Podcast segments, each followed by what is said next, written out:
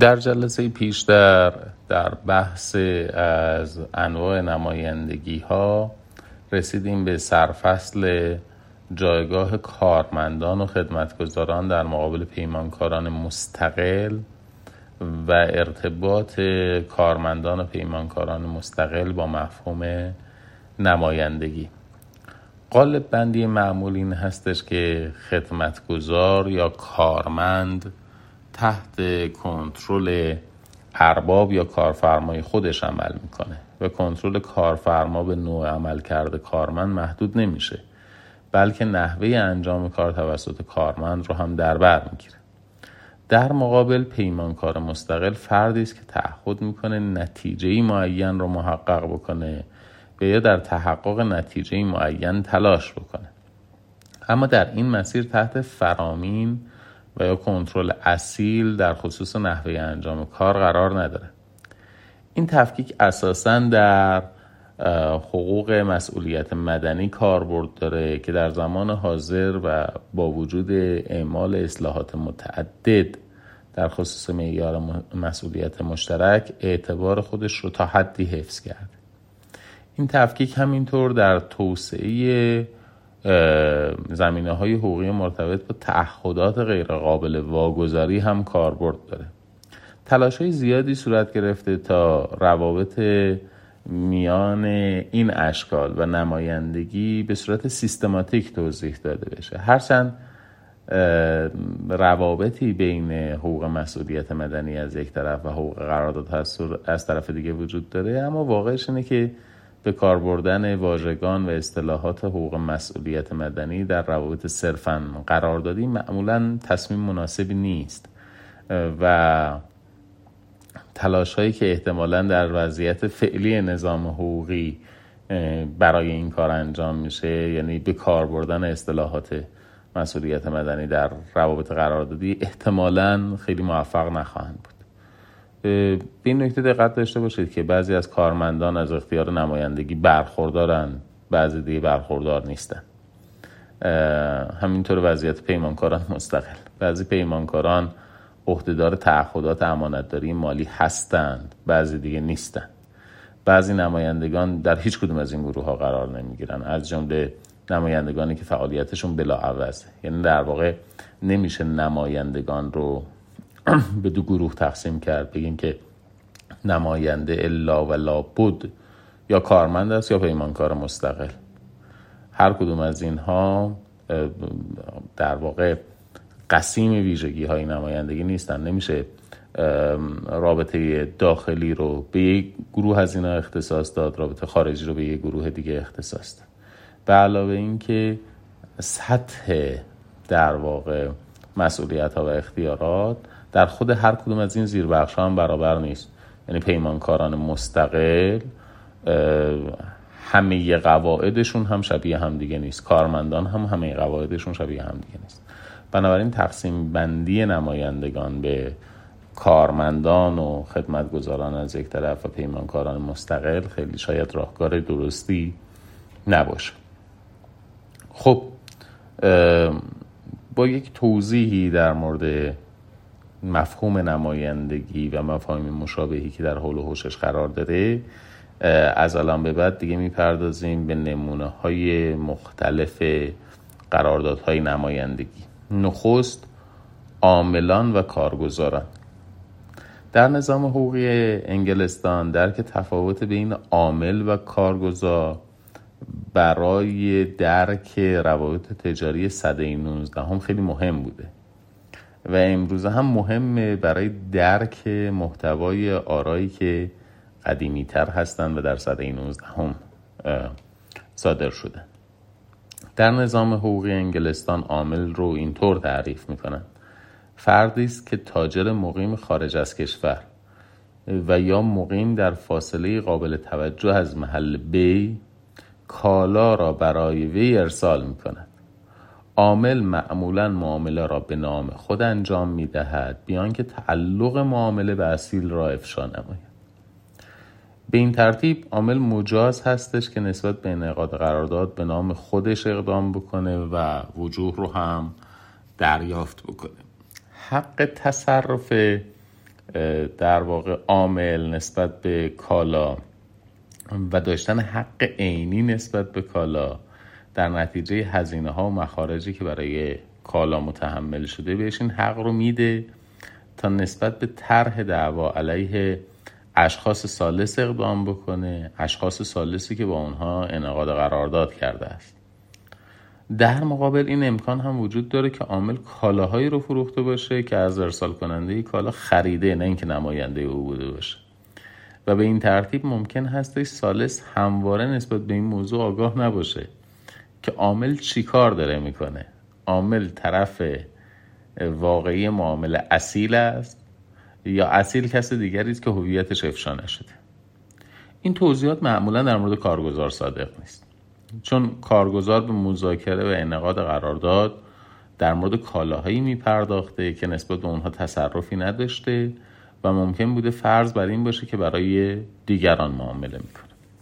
عامل نقطه کانونی ایجاد نظریه اصیل پنهانی است نظریه که بر اساس آن اصیل ممکنه مستقیما و به واسطه قراردادی طرف دعوا واقع بشه که شخصی دارای اختیارات اون رو منعقد کرده. اگرچه شخص مذکور در زمان انعقاد قرارداد به جهت حفاظت از اصیل هویتش رو افشا نکرده باشه.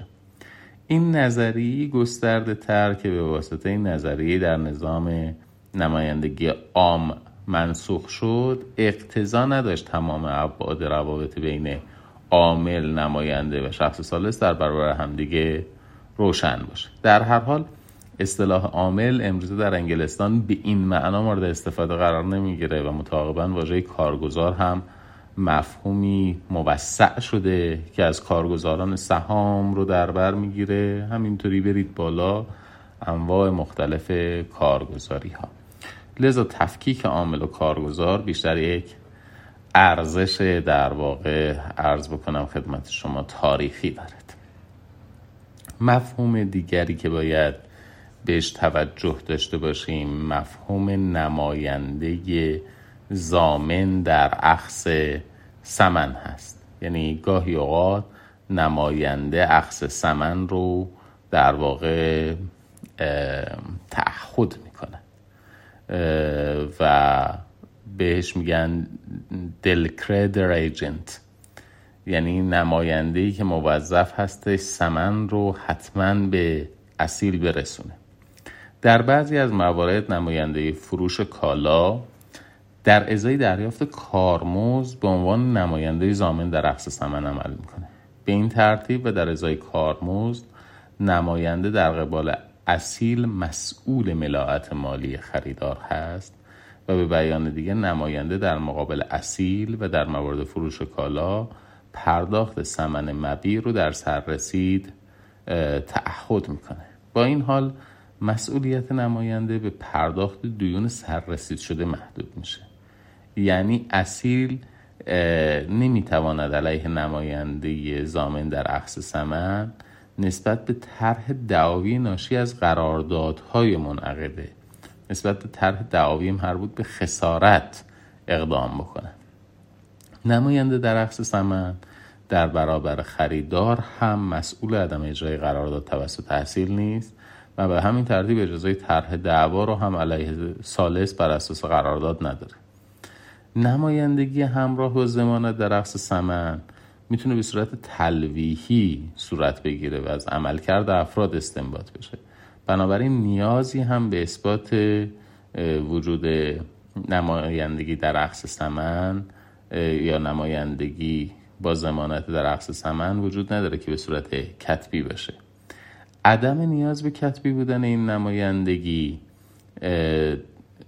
ایجاد تفاوت می‌کنه بین زمانت عقص سمن از یک طرف و قراردادهای تضمین از طرف دیگه. چون قراردادهای تضمین حتما باید در نظام حقوقی انگلستان کتبی باشه.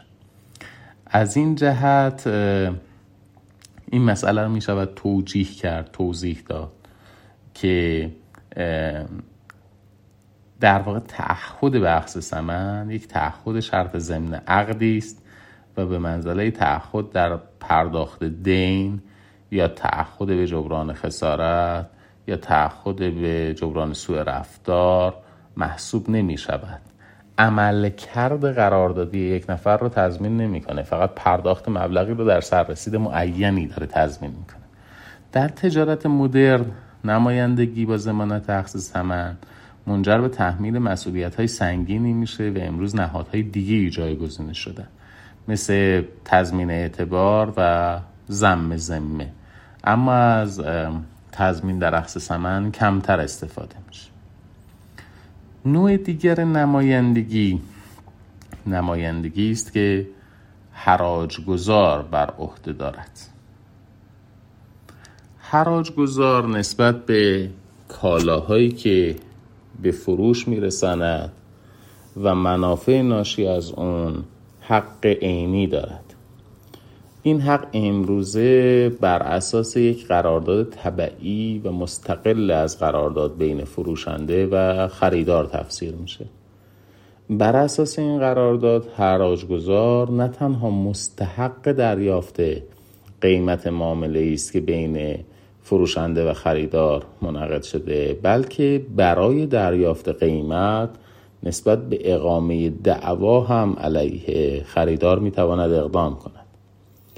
خریدار حراجگذار با اتکا بر مالکیتی که داره و حق عینی که دارد نسبت به کالای موضوع حراج می‌تواند نسبت به طرح دعوا اقدام بکنه.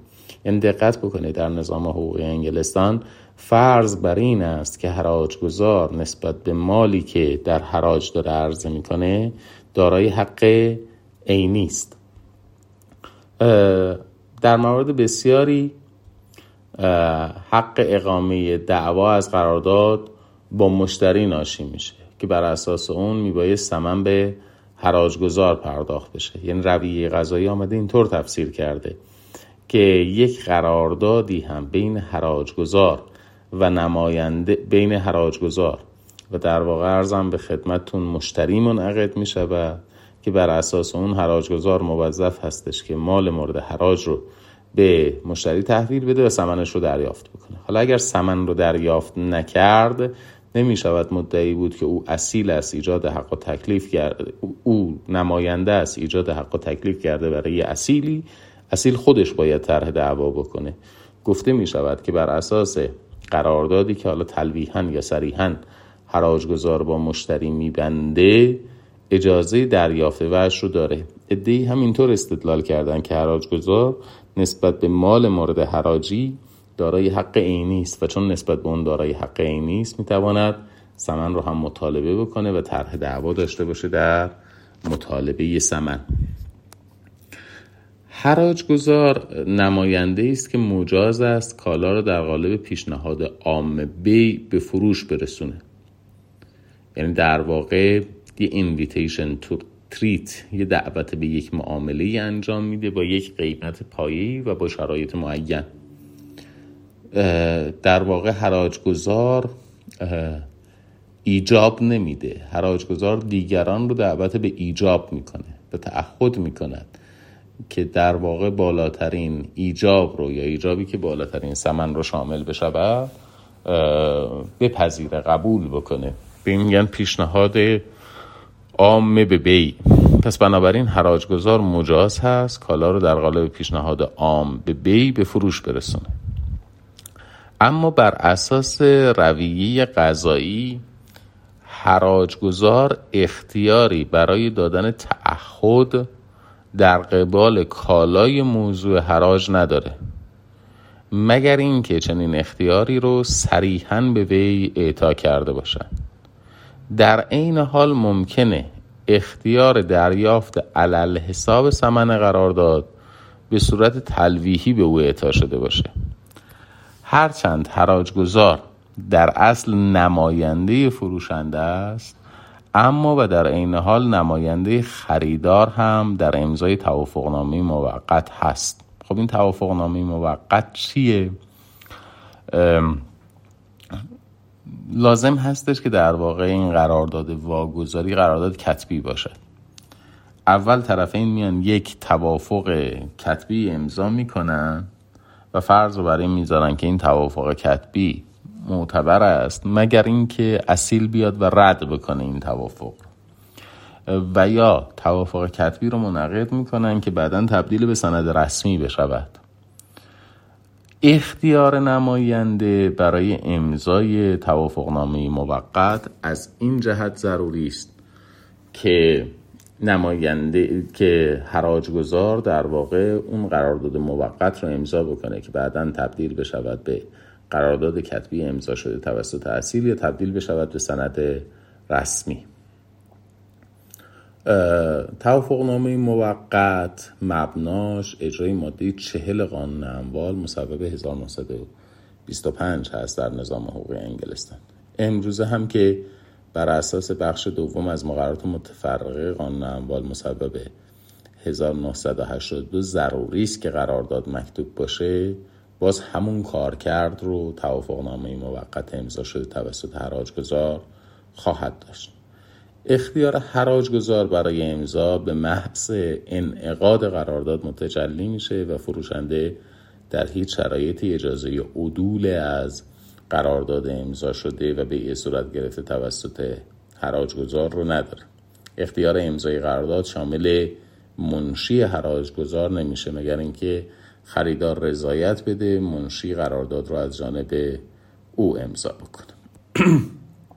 مورد دیگر ناظر است بر نمایندگان املاک یا بنگاه های املاک.